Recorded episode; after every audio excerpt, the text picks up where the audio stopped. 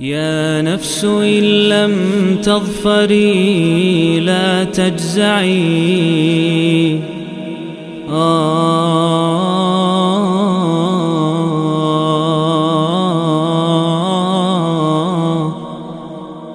Bismillahirrahmanirrahim Alhamdulillah wassalatu wassalamu ala rasulullah Waba'd Masih bersama program 114 hari menjelang Ramadan Dan di pertemuan ketujuh kita membahas surat Al-A'raf Surat yang ketujuh tentunya.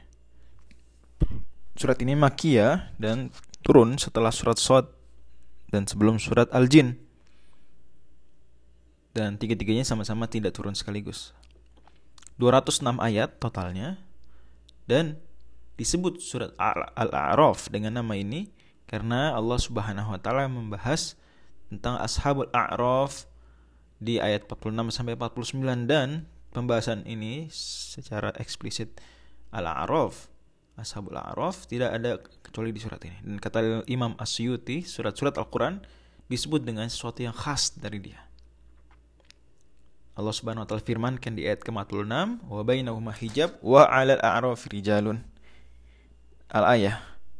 Nah, Al-A'raf sendiri sebagaimana ditafsirkan oleh Al-Imam Mujahid dan lain-lain bahwa dia adalah tempat antara surga dan neraka. Memang Allah Subhanahu wa taala setelah sebutkan tentang orang-orang di surga dan orang-orang neraka kata Allah tadi ayat 46 wa bainahuma hijab di antara mereka berdua ada penghalang. Nah, Ashabul A'raf penghuni A'raf di situ ya, kata Allah wal araf rijalun itu kebanyakan penafsir termasuk Ibnu Abbas ya Ibnu Mas'ud Hudzaifah Ibnu Yaman ya bahkan ada hadisnya dari Rasul Shallallahu Alaihi Wasallam bahwa mereka orang-orang yang apa sama antara uh, kebaikan dan keburukan Nabi Shallallahu Alaihi Wasallam bersabda ulaika ashabul a'raf lam yadkhuluha wa ketika ditanya tentang orang yang istawat hasanatu wa sayyi'atuh. Hadis riwayat Imam Ibnu Mardo ya. Nabi ditanya orang yang sama keburukan dan kebaikannya gimana? Dan Allah Subhanahu wa taala eh, takdirkan tidak langsung masuk surga, begitu juga Allah takdirkan tentukan dengan eh, dengan keadilan dan rahmatnya juga tidak masuk neraka. Tidak langsung masuk surga, tidak masuk neraka. Maka kata Nabi orang yang seperti itu laika ashabul araf lam yatma'un. Mereka belum masuk surga, tapi mereka berkeinginan kuat. Dan pada akhirnya nanti ashabul araf ini yang mereka menghuni tempat antara surga dan neraka, pada akhirnya akan masuk surga juga, pada akhirnya akan masuk surga juga. Dan surat Al-Araf uh, tentu punya tema besar sama seperti surat-surat lainnya. Kalau surat Al-Fatihah tema besarnya adalah pemaparan pokok-pokok Islam dan Al-Qur'an. Al-Baqarah tema besarnya Al-Quran sebagai pedoman terbaik manusia dalam menjadi khalifah di bumi. Ali Imran tema besarnya menjaga kemurnian tauhid dari gangguan eksternal dan internal. An-Nisa tema besarnya perintah untuk bersatu padu dalam Islam berbingkai kasih sayang.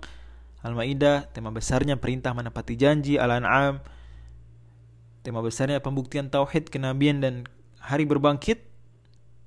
Maka surat Al-A'raf tema besarnya adalah komparasi antara tauhid dan kemusyrikan antara hak dan batil. Demikian kalau kita kaji buku-buku Maqasidus Suwar. Dan kita bisa lihat ya, tema besar ini benar-benar nyata terlihat kalau kita bandingkan eh, awal, tengah, akhir dari surat ini. Kita lihat awalnya Allah Subhanahu wa taala sebutkan tentang uh, apa diskusi ya antara Nabi Adam dan dan iblis yakni apa yang terjadi antara mereka. Mungkin tidak terjadi diskusi langsung secara eksplisit tetapi ini benar-benar contoh nyata bagaimana tauhid dan kemusyrikan, bagaimana hak dan batil berhadap-hadapan. Dan cocok dengan kondisi di Mekah. Ingat surat Al-A'raf surat Makiyah.